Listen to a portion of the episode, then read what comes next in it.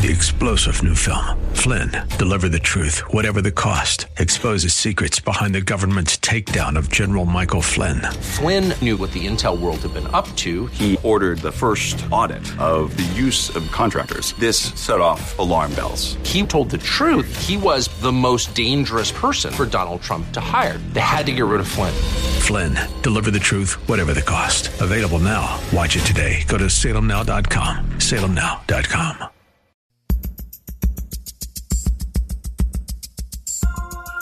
Live from Northern California, it's Lifeline with Craig Roberts. He's the host of Northern California's longest-running conservative talk show.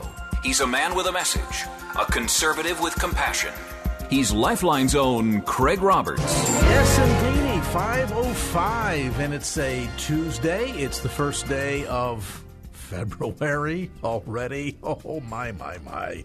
You ever get the sense it just moves on at an absolute unbelievable pace? Yeah, that's probably because it does. In any event, uh, hopefully tonight's show will leave you with the same impression as opposed to the feeling of it. Will it ever end? Hey, we've got a lot of important stuff to talk about tonight and uh, some interesting things for you to be aware of. We're going to talk a bit about the uh, new Supreme Court uh, opening here and uh, some of the controversy related to uh, a few of the names that are um, been put forward by the president to uh, to fill the spot.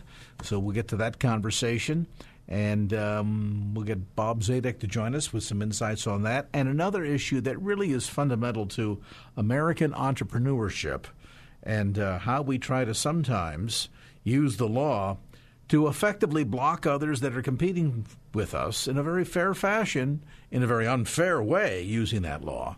And we'll talk about that coming up a little bit later on. If you are a business person, sole proprietor, entrepreneur, conversation you won't want to miss coming up in just a little bit. There is a curiosity. You know, educators charged with the responsibility of preparing young minds for the future, equipping them with the tools that they will need in order to be competitive as they matriculate through not only their uh, elementary, middle school, high school years, but eventually, hopefully, on to college and whatever career path that they choose, to teach them not what to think, but rather how to engage in critical thinking. But what even they can't get the fundamental basics right really makes you wonder. Uh, witness, for example, the Chicago Public Schools training program. Now, this is where the teachers get frustrated. That is mandating that teachers, in order to be compliant with this program,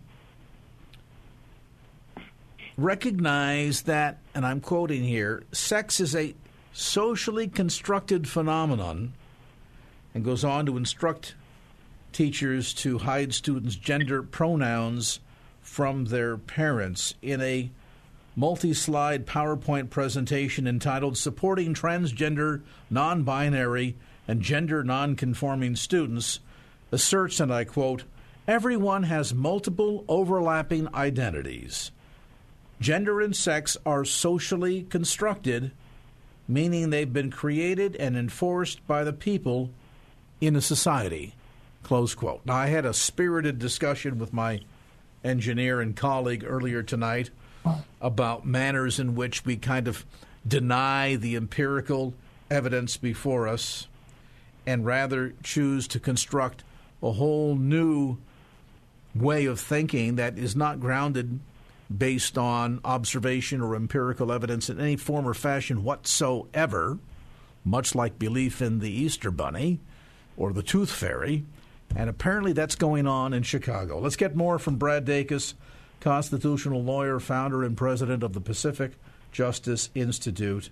And, uh, Brad, just when I think I've seen everything, read everything, heard everything, one more item comes across the desk that absolutely sets me back on my heels. So we're now to believe, and teachers in the Chicago public school system are to promote and instruct, that gender and sex are socially constructed. Really? Uh, yeah, that's what they're they're teaching, and uh, and I think people need to understand something about this. We're not talking about one teacher who decided to adopt this ideology in one classroom. What really makes this particularly concerning, this is the Chicago uh, Public Schools.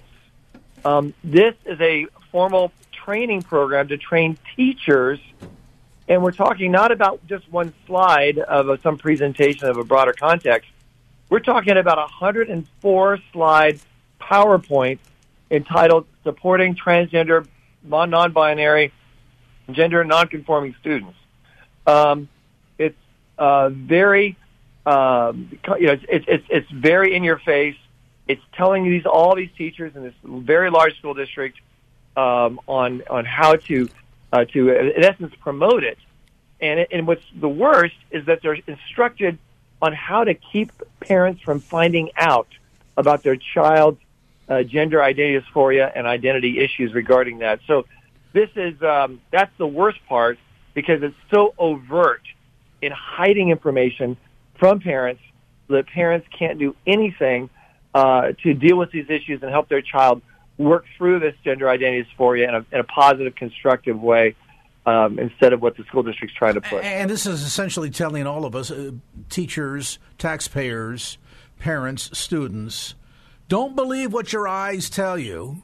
The gender is not a case of science, medicine, but rather a social construct. And if a social construct, then it can be changed, modified, denied, redefined at will. I mean, you know, anybody listening to this program that's five minutes over the age of two can probably tell you that there's a definite difference between little boys and little girls. And when they grow up to be big boys and big girls, we remain seeing those differences. And yet we're being told, no, no, no, that's not true at all. I mean, I, I, I suppose if we could roll back the clock fifty or sixty years, uh, th- th- those that would have directed the public school system then would, would look at this and say, anybody that comes up with something like this needs to have a one-way ticket to the funny farm, that they ought to be locked up in a mental institution. Instead, they're in charge of the place.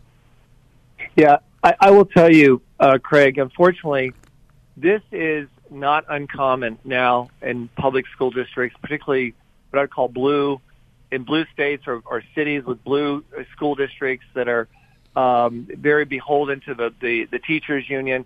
This is becoming, unfortunately, the norm. In California, it's very much the norm. Uh, it's it's very uh, destructive, very inhumane. When we look at the you know the, the facts, the facts are every single cell in a person's body is unanimous. You know, all fifty trillion, I think it's fifty trillion cells, are every single one of them is unanimous as to what your gender is, either X X or X Y. Um, the body, the brain is different. It functions different in terms of gray matter versus white matter, size, uh, hormonally, skeletal structure, muscle structure, uh, reproductive, of course, hormonals. It, it's just night and day. And so t- this is deception. It's false. It creates confusion. And unfortunately, Craig, as many people are not aware, that a person, if a person has a malignant tumor, they're more likely to live to see the age of thirty, than if they uh, go down this path and are led down this path into gender identity dysphoria. It's very harmful, very destructive, and uh, even if a child is in a, a, a, a this you know a very liberal place like say the San Francisco Bay Area, which is very more accepting of it, versus a more conservative place, say in the Midwest, the stats are still the same. The suicide rate is still just as high. Over half of them uh, will will be dead before the age of thirty. This is confusion, it's destructive, and that's why the, the church needs to reach out lovingly as ever before to, to people dealing with this real dysphoria. But we need to pounce on school districts that are, are that are pushing this agenda at the expense and health and welfare of our children that so many have been entrusted to. All right. Well, Brad, I appreciate the update. Boy, this, uh, as I said in my opening remarks, if this doesn't set you back on your heels, I don't know what will. Brad Dacus is constitutional lawyer, founder and president of the Pacific Justice Institute. More information online at pacific justice dot org. That's pacific justice dot org. All right. We appreciate so much uh, the uh, the call today, Brad, and we will check in with you again this time next week. Boy, let's let's just think about this for a moment and how utterly ridiculous it is at every level.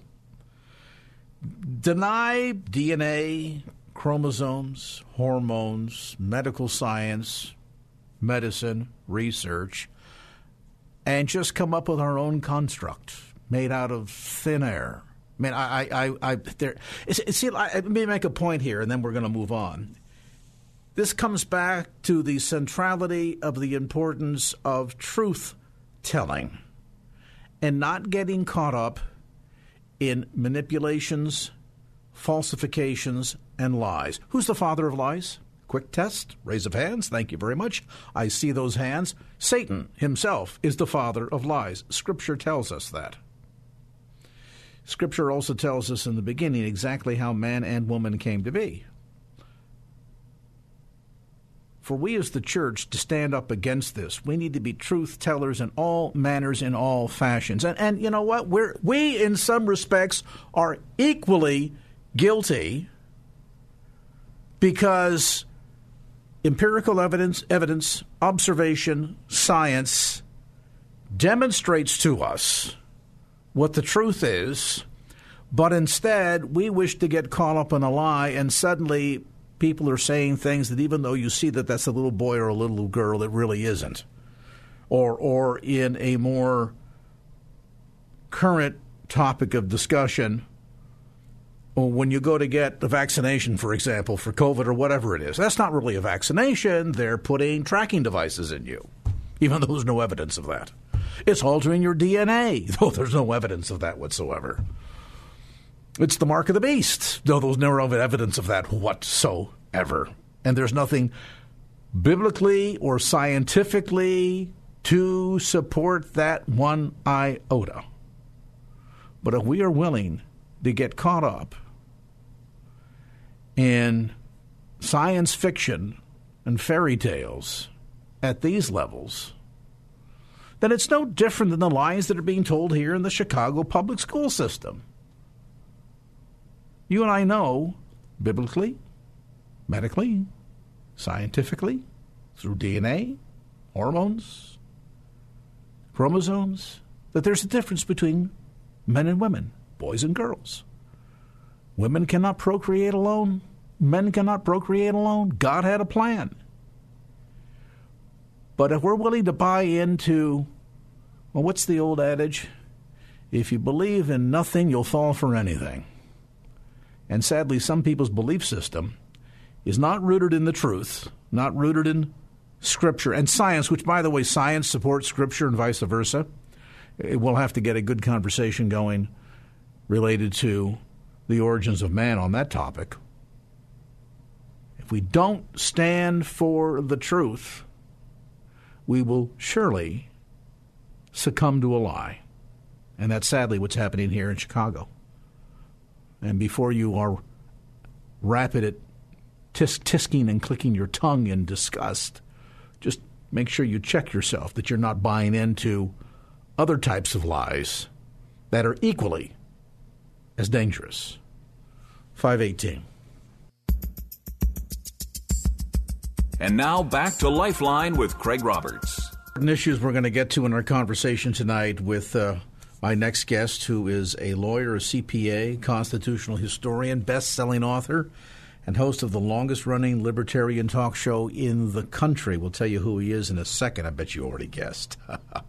But first, subject-wise, American entrepreneurship has been the machine that has driven the success and advancement of innovation and technology in this nation for, quite frankly, most of its history, whether you want to go back into the eighteen hundreds and the creation of developments like the cotton gin, the telephone, Philo T. Farnsworth here in San Francisco, coming up with the electronic version. It was a mechanical version first, the electronic version of television. On and on it's gone. Why? Because we've encouraged entrepreneurs to be creative, to get out there and innovate, and we've developed largely an environment that helped to encourage all of that. But apparently not everywhere, or at least in the case when competition flourishes instead of deciding how we ought to go about building an even better mousetrap so we can compete better. So you build a cell phone, somebody else builds one even better, and they start to outsell you. You say, well, I got to come up with a better innovation here so I can outsell the competition. That's the way it's done the American way historically. Some, however, see the use and manipulation of laws and regulations as a means of beating out the competition. Witness, for example, and some will think this is funny, but I think in a microcosm it is demonstrative of the challenges that we are facing to a broader degree on an increasing basis in our own country. Witness the challenges of a small little food truck, an entrepreneur who in the height of COVID in twenty twenty said, you know what, I want to do something different here. And I've always been a lover of barbecue food. I'm a great cook. I'm going to buy a food truck. I'm going to go into business for myself. I'll find a spot in town where I can set one up. I'm going to call it the Old Time Smokehouse. And I will blend the two fundamental Carolina barbecue traditions and start selling barbecue meat. And thus he has, and has been successful at it. Paid all of his necessary fees, did everything the right way, but somebody who doesn't like good, solid competition, rather than saying, what can we do to innovate to be better than him, took advantage of manipulation of local regulations to essentially try to drive the guy out of business. Wow. Is this a story of something that ought to read like the way we do business in the United States or in communist Cuba? Let's find out. Joining find us now out. is Bob Zadek, host of The Bob Zadek Show, longest-running running libertarian talk show in the nation, heard locally in the San Francisco Bay Area every Saturday, uh, sorry, Sunday morning at eight a.m. on our sister station, eight sixty a.m., The Answer. Bob, as always, a privilege to have you with us. This is a fascinating story because I think it's really demonstrative of some ways in which people will go to any extreme to manipulate laws and regulations because they just don't know how to stand up to good old-fashioned, honest competition. You're exactly right, Craig. Um, the process uh, by which businesses and occasionally individuals, but mostly businesses, go to the government to use, seek the government's help in in limiting or avoiding or putting comp- other competition out of business. Now, the word competition sometimes is given a bad rap, and you often see the hear the phrase cutthroat competition. Somehow, our country, which has always prided itself with this swagger, bring them on, we're number one, American exceptionalism. We took on the British and defeated them. We we don't fear competition.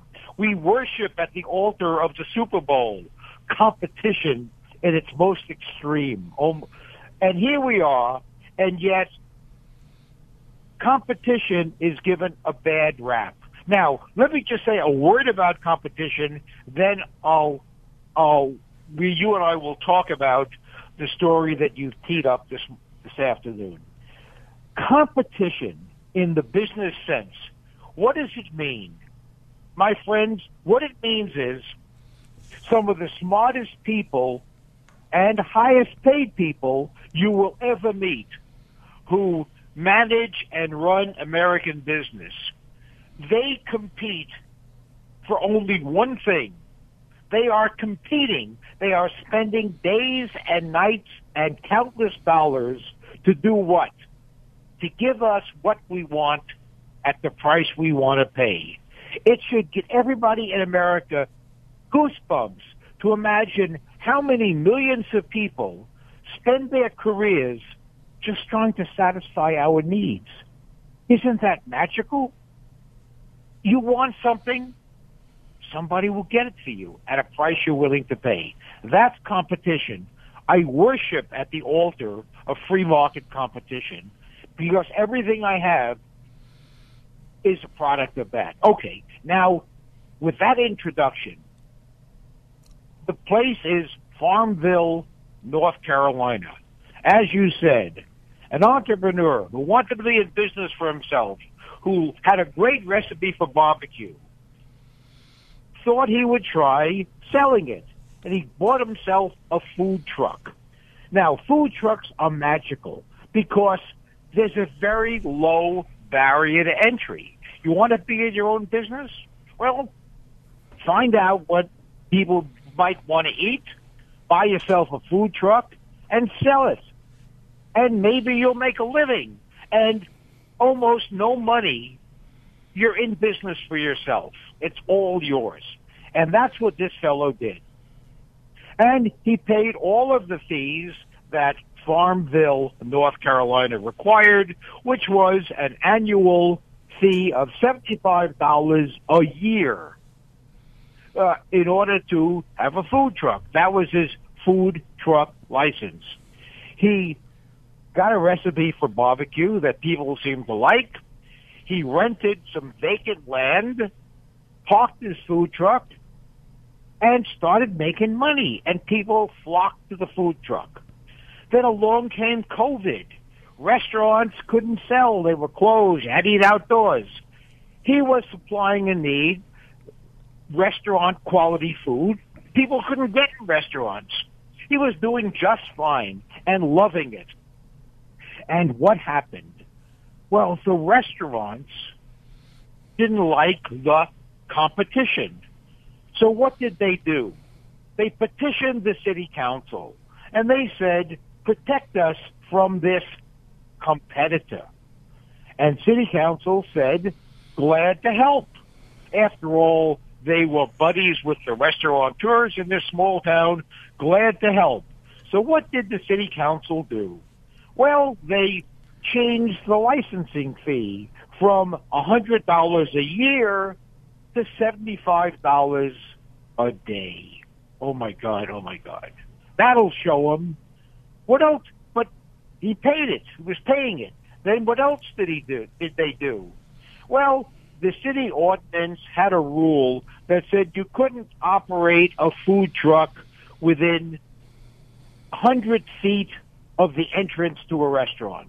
Okay, he was much more than one hundred feet away from any restaurant entrance. Well, the restaurant said, you got to help us. City Council said, glad to help. And they changed the ordinance from one hundred feet from the front entrance to one hundred feet from the property line. The property line. There was almost no place left in the small town of Farmville where he could operate his restaurant. And he was out of business. He couldn't operate anymore. It's like the only place you can sell food is behind the toxic waste dump. And he went to an organization, my favorite nonprofit in the whole country, the Institute for Justice. And they took on his case to fight for one thing, his right to earn an honest living. That's all he wanted. No special favors, no tax benefits, no nothing. He didn't want a favor. He wanted the right to offer his product to customers who wanted to buy it. And now the story gets really interesting because the Institute for Justice, they brought a lawsuit. Now, what did they use as the basis for the lawsuit? Well, they had some technical licensing issues that were very appealing, but what caught my attention when I read about this claim, this litigation, is they cited the North Carolina Constitution, not the U S Constitution. That was of no help. They cited the North Carolina Constitution. What was in the Constitution? The North Carolina Constitution has a provision that says citizens are entitled to earn and to keep the fruits of their labors. I haven't heard that phrase since I read it in John Locke's second treatise on government. John Locke's one of the father of free enterprise, an economist who prospered and lived in the seventeenth century in Edinburgh, and he wrote his still available, a must-read, the second treatise on government. I said to the attorney who was representing uh, this young man, how did John Locke's expression, "You're entitled to the fruits of your labor," find its way? John Locke was in Edinburgh. How did it end up in the North Carolina Constitution? The answer, John Locke helped write the North Carolina Constitution. In the late seventeenth century, John Locke, who knew the founders of the colony of North Carolina, was invited to help write the Constitution. Oh, my goodness. The North Carolina Constitution goes back to John Locke's very words. He wrote it. That was an astonishing story. And I then found out uh, the John Locke Foundation is located in North Carolina because of John Locke's connection to the North Car- to North Carolina. Well, the uh, the case is winding its way through the courts. There is no doubt that this food truck operator will prevail. And the the point of the story is, throughout the country, in cities and towns and counties, are anti-competitive measures designed solely to snuff out entrepreneurship, to snuff out the opportunity for somebody to sell to you and to I what we want at the price we want to pay. These laws, besides licensing statutes and other similar statutes, they're called Certificate of Need laws. Many counties, cities, and states have Certificate of Need laws. You know what they are, Craig? A Certificate of Need law is a statute that says if you want to open up a facility or if you want to open up a moving company, you cannot get a license for those occupations and many others unless you can prove the area where you want to operate needs another moving company or another healthcare facility or another hair salon. Well, how in the world do you prove we this place needs another moving company?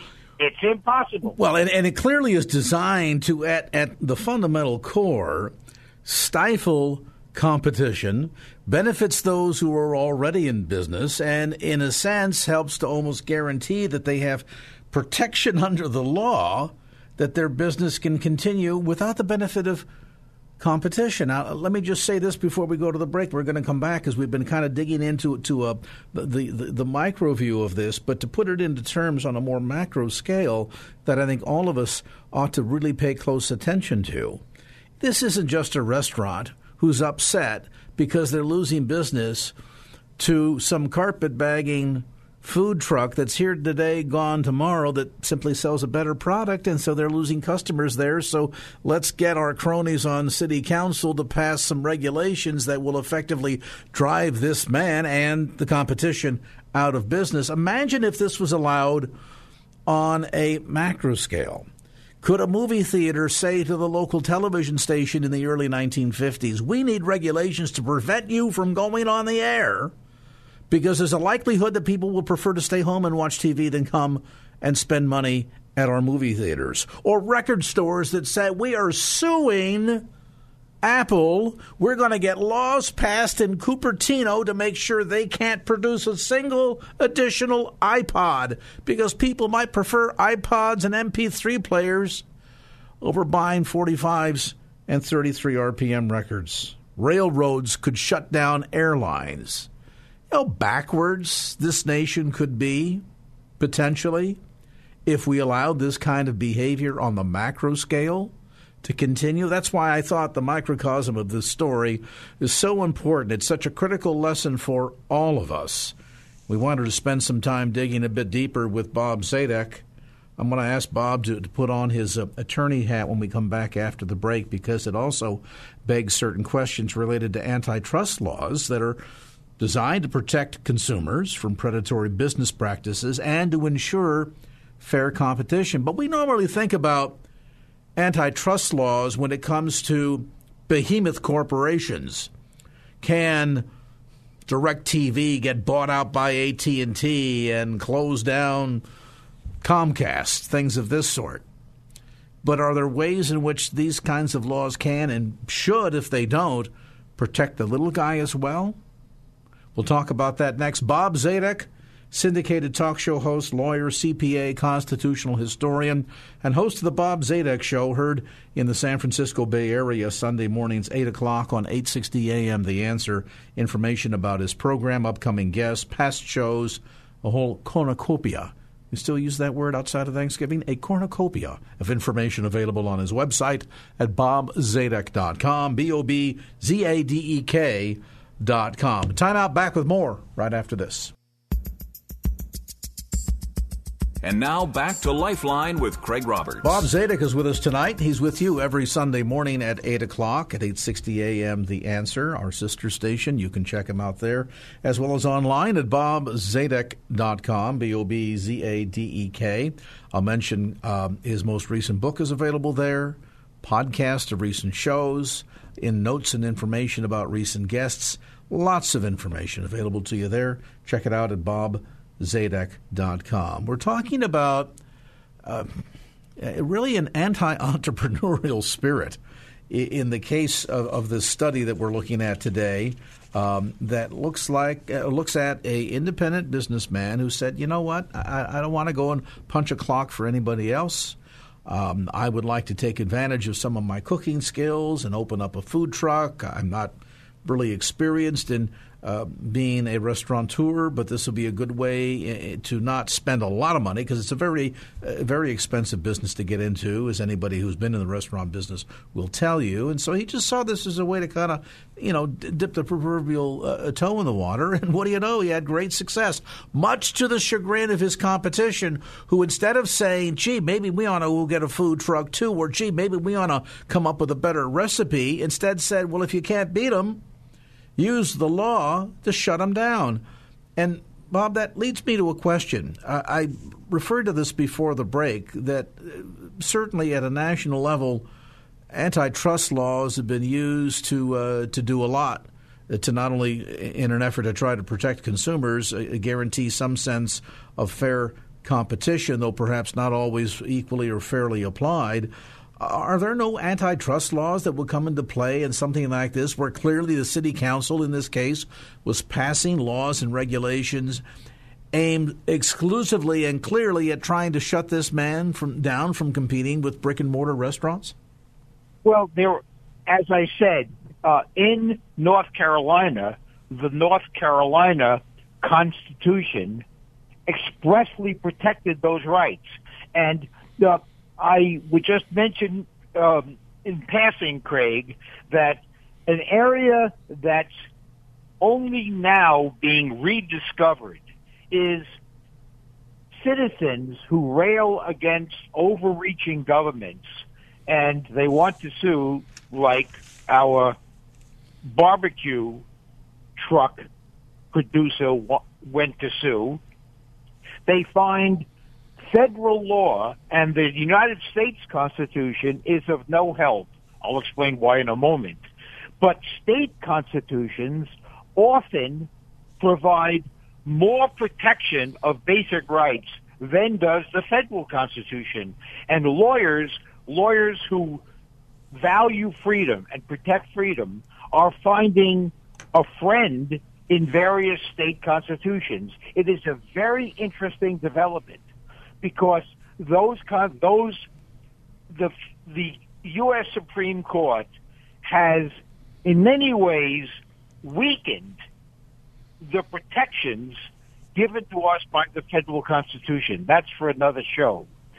But the U S Supreme Court doesn't affect state constitutions, so the state constitutions are relatively pristine from judicial change, as opposed to the federal Constitution.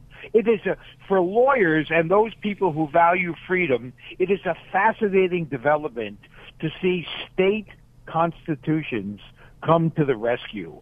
So uh, the, the uh, symptom you're referring to is often called regulatory capture, where businesses that are supposed to be regulated by an agency, in effect, are so cozy with the agency that the agencies are answer to the businesses they regulate rather than regulate them. In this case, we had the restaurants capturing local government and used local government to protect their little corner of Farmville from competition.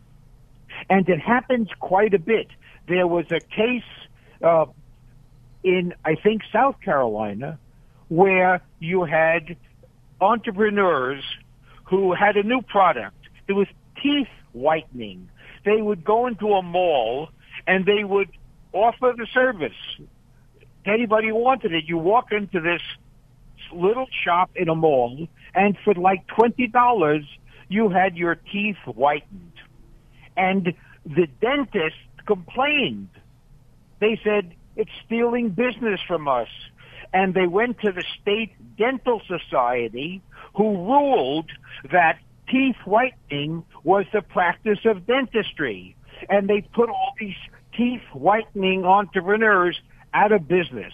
That went to the U S Supreme Court. And what happened was the Dental Society, which ruled against the teeth whiteners, was totally controlled by dentists, not by government officials. And that was another example of regulatory capture.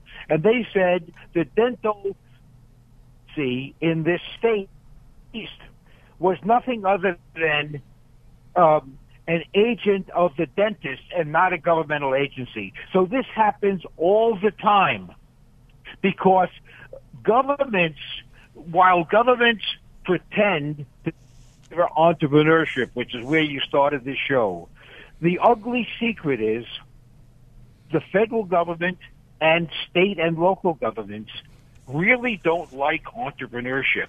You know why? Because entrepreneurs are independent thinkers. Think of qualities you need to be an entrepreneur. Independence, free thinking, leave me alone, let me make a living as long as I honor the laws. In other words, entrepreneurs are less likely to behave like docile cattle vis-a-vis government. Entrepreneurs is in many ways the enemy. Take banking, Craig. We had, fifteen years ago, there were fourteen thousand banks in this country. Has been a massive street corner seemed to have staffed by and owned by neighbors. Now, all big banks. That's intentional. The government caused that to happen because if they can get bank consolidation, they have the numbers, a smaller number, which the government can control. So this is not an accidental phenomenon. This is governments are always adverse to entrepreneurship. So you have put the hammer right on the head of the nail. Government doesn't promote because they can't control it as well as they can control big business where they can swap firms for business accommodating government. Well, and there's a huge manner, too, in which there's sort of the, you know, you scratch my back, I'll scratch yours interplay going on here. The likelihood of a single food truck making, say, a large contribution to the reelection campaign of a city council member, probably not real great. Get a association of restaurants that has a significant amount of cash available to them and power in numbers, well, there might be a good chance you get a little legislation on the books that helps shut down the competition. They, in turn, will uh, be sure to reward you by supporting your reelection campaign. So clearly there is, uh, shall we say, uh, less than honorable conflicts of interest at play here. Uh, and, and I have to wonder, e- even as this particular piece of legislation was, was passed there in North Carolina, uh, under what guise? I mean, what, health and safety of the public? I mean, when you when you pass a regulation like this, don't you want to try to use some kind of window dressing, some kind of a cover? Uh, or do they just come out and say, yeah, you know what, the big restaurants in town, they don't like the competition, so we're going to pass some local city ordinances to shut the competition down? How, how do they kind of yes. sneak this thing through under the cover of darkness? It, Craig, sometimes, many times, you're a genius. You nailed the issue. You just nailed it. And the way they justified with increasing the fee from one hundred dollars a year to seventy-five dollars a day, they said, we will use the extra money to buy equipment for the Little League and music for the school band. So they dressed it up. They always do that. They give themselves a lofty, high, um, very moral, righteous motivation. How cynical can they be? They wanted this guy not to compete with the restaurants. And Craig, the phenomenon we've been talking about, it's very, it's been very obvious to Californians. Remember, California was the first state and the most aggressive state to basically prohibit Uber's and Lyft's business model by saying you cannot be an independent contractor. You have to be treated like an employee. Now, why did California do that? Because they, as I said, they can't control entrepreneurs, independent thinkers. So the best thing to do is to make all the Uber drivers employees, step one. Step two, then get a union in place. The union and the government work hand in hand. There you have it, like magic. ten or twenty thousand independent Uber drivers now become docile, powerless employees. They have snuffed out entrepreneurship and taken away all the independence from Uber drivers. Everybody who became an Uber driver did so voluntarily because they liked the deal. So the government comes in to protect Uber drivers, all of whom became Uber drivers because they wanted to be, and they took away the option of the independence. It was right before our eyes, the very phenomenon that you have been talking about during this session of the show. And, of course, what's fascinating about this is that if any of these Uber drivers were upset or had some sense of, gee, we, we wish we were working in a more traditional environment where we had uh, payroll taxes withdrawn from our uh, our earnings, where we had uh, all of the, the, the typical encumbrances that come with running a business and being the employee of a business. Well, they could have easily just said, hey, yellow cab, hey, checker cab, I'd like a job.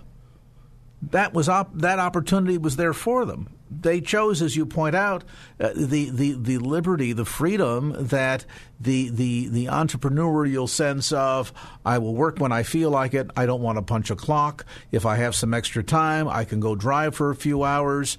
Uh, I you know I'm I'm happy to pay my, my income taxes just as you know uh, I would if I was out mowing lawns on the weekends for a living. Uh, but clearly losing that control and, I, and dare I say it, uh, the potential opportunity at additional tax revenue, because let's face it, when you're working in a more traditional employer situation, you're not just paying income taxes, you're also paying Social Security taxes, you're paying into the Medicare system, you're paying into the disability system. There's multiple layers in some companies where they're even in, in some fashions, they they don't legally compel you, but they will automatically put you into their company four oh one k. They make it sound like they're doing you a favor on behalf of your retirement plan. In reality, in most cases, if you dig deep enough, you'll find out that the very same company that your firm is using to manage your four oh one k dollars is probably the very same company that lent money to your employer so that they could expand. So there's there's there's plenty of chicanery going on behind the scenes here, and and clearly the passage of that bill here in California, that uh, that proposition was designed to do one thing, and that is stifle the entrepreneurial spirit and gain greater control and wipe out as much independence as possible. Bob Zadek goes deeper on these issues. Bob, we're going to have to get into a, a single program, I think, discussing the Supreme Court nominee, because we're clearly out of time today. And I looked at the clock and thought, mm, I don't want to uh, do this injustice by not devoting sufficient time to it. So we'll catch up with Bob. Hopefully next week we can dive into the uh, the upcoming SCOTUS vacancy. Meanwhile, if you want some good, intelligent, compelling conversation that gets deep, makes you think, and helps educate you too, check out The Bob Zadek Show. He's on every Sunday morning here locally in the San Francisco Bay Area. Great alternative to some of the talking heads on T V. Sunday mornings, eight o'clock on eight sixty a.m. The Answer. If you happen to miss his show, you can catch the podcast. And again, all available on his website at bob zadek dot com, B O B Z A D E K dot com. Robert, as always, we appreciate the time. six o'clock from K F A X. Three-star General Michael J. Flynn, head of the Pentagon Intelligence Agency, knew all the government's dirty secrets. He was one of the most respected generals in the military. Flynn knew what the intel world had been up to. He understood its funding. He ordered the first audit of the use of contractors. This set off alarm bells.